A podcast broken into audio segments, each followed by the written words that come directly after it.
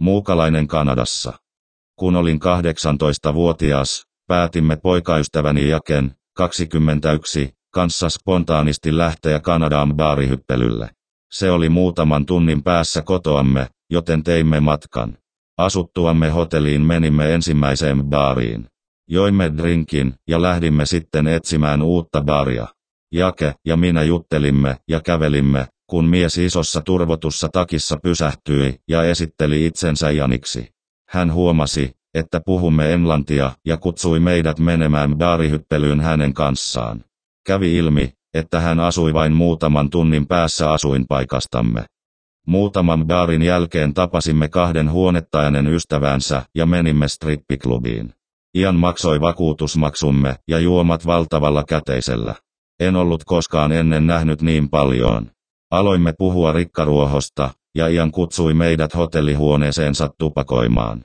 Olin juonut aivan liikaa tuolloin, kun olin kipeänä kylpyhuoneessa yhden hengityksen jälkeen.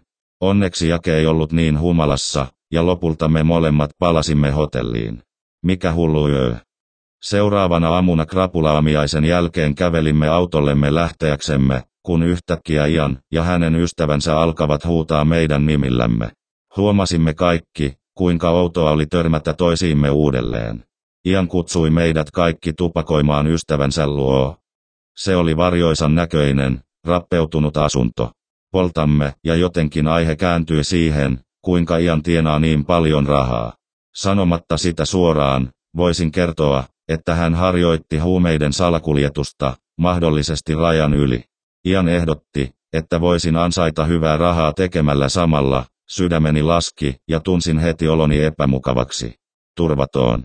Minun piti päästä pois asunnosta, kaupungista, maasta. Jake katsoi ympärilleen ja näki kuinka sekaisin olin. Leikimme sen rennosti, ja okei, kuin hän vitsailisi, mutta Ianin ystävät alkoivat nyökyttää päätään ehdottaen, minne voisin piilottaa sen. Jake antoi Ianille oikean puhelinnumeronsa, miksi, IDK, ja sanoimme hyvästimme, kun meillä oli pitkä kotimatka. Jake ajaa, ja pian lähdön jälkeen näemme Ianin auton takanamme. Erittäin outo. Teemme muutaman käännöksen, eksyimme hieman, ja hän oli edelleen siellä. Jake teki muutaman epäsäännöllisen käännöksen vain menettääkseen hänet. Meillä molemmilla ei ollut enää hyvää tunnetta Iania kohtaan. Lopulta pääsimme rajan yli, eikä Iania näkynyt. Oli outoa ajaa kotiin. Viikkoa tai paria myöhemmin Ian soitti Jakelle puhelimessa. Minulla ei ole avistustakaan, mitä sanottiin, mutta tiedän, ettemme vastanneet häneltä enää koskaan. Ehkä se oli lähipuhelu, ehkä ei.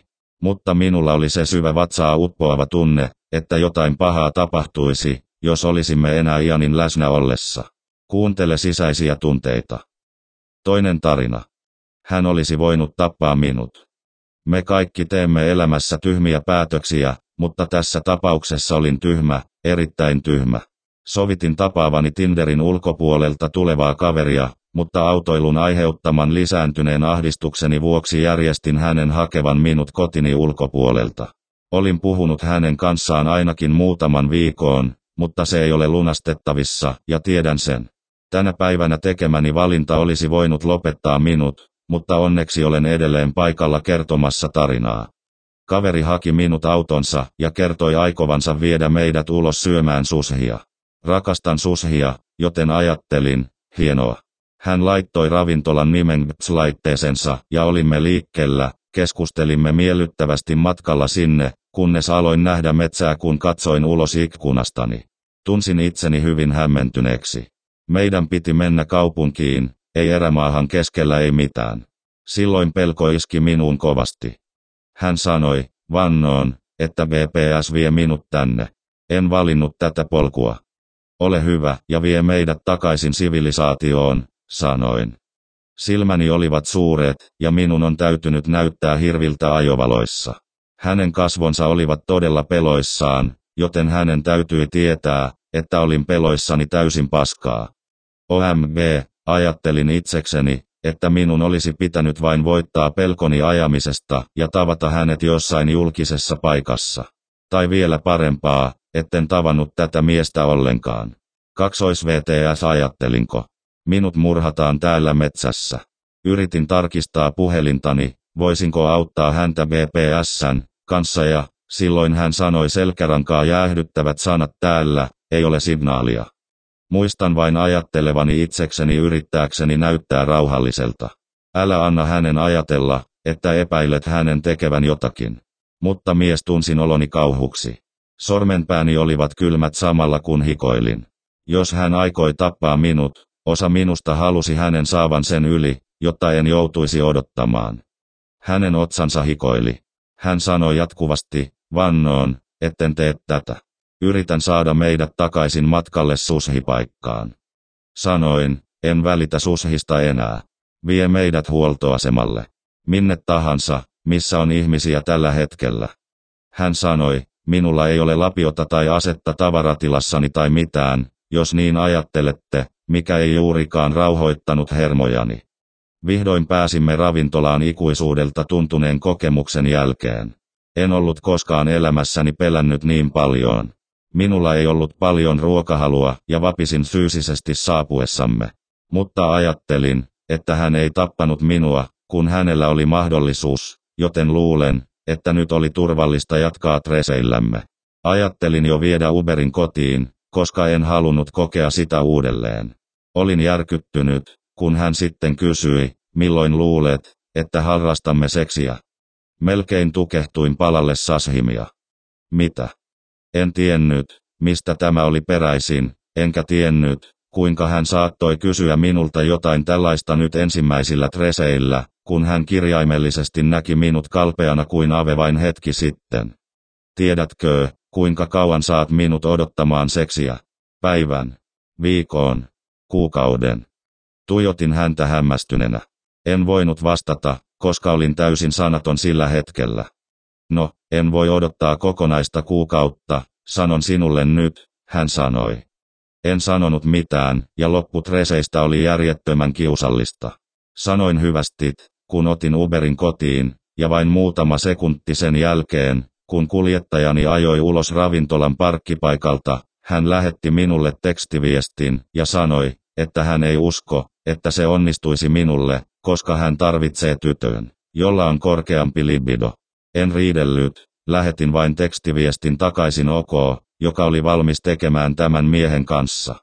Kun Uber-kuljettaja ajoi minut kotiin, hän ei vienyt minua mahdollisen murhapaikan erämaapolun läpi. Hän vei minut kotiin katujen, muiden autojen, valojen, suloisimman kohtauksen läpi valtavaksi helpotukseksi. En voinut olla ihmettelemättä, miksi Tresini piti viedä minut tunnin ajomatkan läpi erämaan läpi päästäkseni ravintolaan, mutta Uber-kuljettajalla kesti vain 15 minuuttia saada minut kotiin samasta paikasta. Koko juttu oli jäätävä. En tiedä, oliko Treseilläni jotain synkkää vai oliko se rehellinen virhe, mutta olen iloinen, että selvisin siitä hengissä. Opin siinä iltana kovan läksyyn, jonka minun olisi pitänyt jo tietää, mutta jonka jätin tyhmästi huomiotta jostain syystä. Älä anna Tresi-sovelluksen tuntemattomien poimia sinua autonsa. Miehelle, joka vei minut metsän läpi, älkäämme tavako enää. Kolmena tarina. Älä ota kyytiä tuntemattomilta. Kun olin noin 15-16, olin todellinen juhlaeläin, aina seuraava kaupunki ystäväni luona. Suurimman osan ajasta saatoin jäädä heidän luokseen yön yli ja lähteä kotiin seuraavana päivänä, mutta muutaman kerran huomasin käveleväni kotiin. Tämä kävely kesti noin 2-3 tuntia. Jos oli mukava ilta, en välittänyt siitä ollenkaan, se antoi minulle mahdollisuuden raittiina ennen kuin pääsin kotiin. Ei, vanhempani eivät tienneet, että teen tätä, olin vain tyhmä teini. Tuolloin oli reilut 40 minuutin pituinen osio, joka oli pilkkopimeää, ja molemmilla puolilla tietä ei ollut muuta kuin peltoja ja metsää. Sittemmin siitä on kehitetty kauppakeskus ja koteja, aina silloin tällöin auto pysähtyi ja kysyi, tarvitsenko kyydin kotiin. Useimmiten sanoin ei kiitos, ja jatkan matkaani ilman ongelmia kaksi kertaa taksit olivat tarjonneet minulle kyydin kotiin alennettuun hintaan, ja he olivat molemmat upeita ihmisiä. He kertoivat minulle vaimostaan ja lapsistaan ja siitä, kuinka minun pitäisi todella olla varovainen kävellen yksin yöllä. He pudottivat minut kotini, varmistivat, että pääsin sisään ennen kuin lähden ajamaan pois. Eräänä iltana kävellen kotiin sillä pimeällä tieosuudella, huolehtien omista asioistani, auto ajoi eteni. Tätä ei ollut ennen tapahtunut iso juttu. Kun olin kävelemässä matkustajan puolen ohi, ikkuna rullasi alas. Eräs 30-vuotias kaveri kysyi, olenko kunnossa, hän oli erittäin puhdas, komea, ja hänen autonsa näytti aivan uudelta. Hänellä oli hymy huulillaan, ja oudon ystävällinen sävy. Kaikki vartaloni hiukset nousivat pystyyn, tämä näennäisesti normaali kaveri aiheutti minulle yhden pahimmista tunteista, joita olen koskaan saanut koko elämäni aikana. Perähdin autosta, kun hän puhui minulle. Kohtelias kerroin hänelle, että olen kunnossa enkä liian kaukana kotoa, mutta kiitin häntä hänen huolestaan. Hymy ei koskaan poistunut hänen kasvoiltaan, mutta se oli väärin, kuin se olisi pakotettu. Hän vaati, että hän voisi ajaa minut kotiin, sitten sanoi tässä maailmassa on pelottavia ihmisiä, ja nauroi. Tässä vaiheessa kehoni huutaa, että minun on päästävä eroon tästä henkilöstä. Teen hymyilyn kiittäen häntä jälleen sanoen hyvästit ja hyvää yötä. Aloin kävellä pois, ja otin puhelimeni esiin, ja teeskentelin soittavani ystävälle. Hän istui sillä paikalla hetken ennen kuin hiipi hitaasti vierelleni, hymyillen silti minulle. Oletko varma, etten voi ajaa sinua kotiin? Valehtelin sanoessani, että puhun vain ystäväni kanssa ja että hän oli matkalla. Pidän etäisyyttä autoon. Voit odottaa autossa kanssani, hän sanoi hieman oudolla äänensävyllä. Jälleen kerran kieltäydyin hänen tarjouksestaan. Ihoni ryömi, ja olen varma, että kuulit hermot äänessäni. Jatkoin valepuhelullani äänekkäästi sanoen oi, olet muutaman minuutin päässä, hienoa, että näet minut kuljettajan kasvot olivat täysin tyhjät, hänen hymynsä ei hävinnyt ainuttakaan tunnetta näkyvistä. Hän vain katsoi eteenpäin, ja rullasi ikkunansa ylös, ja lähti ajamaan pois. Odotin, kunnes hän oli poissa näkyvistä, ennen kuin juoksin niin kauas tieltä kuin pystyin. Sinä yönä pääsin turvallisesti kotiin. Lopun kävelyn ajan olin täysin kyydissä. Katson jatkuvasti olkapääni yli ja pidän puhelinta korvallani kuin puhuisin jonkun kanssa. En tietenkään voi koskaan tietää, mitkä hänen aikomukset olivat, mutta jos sisimmässäni olisi jotain, josta pitäisi päästä eroon, minusta todella tuntuu, että jos pääsisin siihen autoon, en koskaan menisi kotiin enää. Luota vaistosi ja pysy turvassa siellä. Ja älä nouse autoon tuntemattomien kanssa. Liitos kun roikuit mukana loppuun saakka.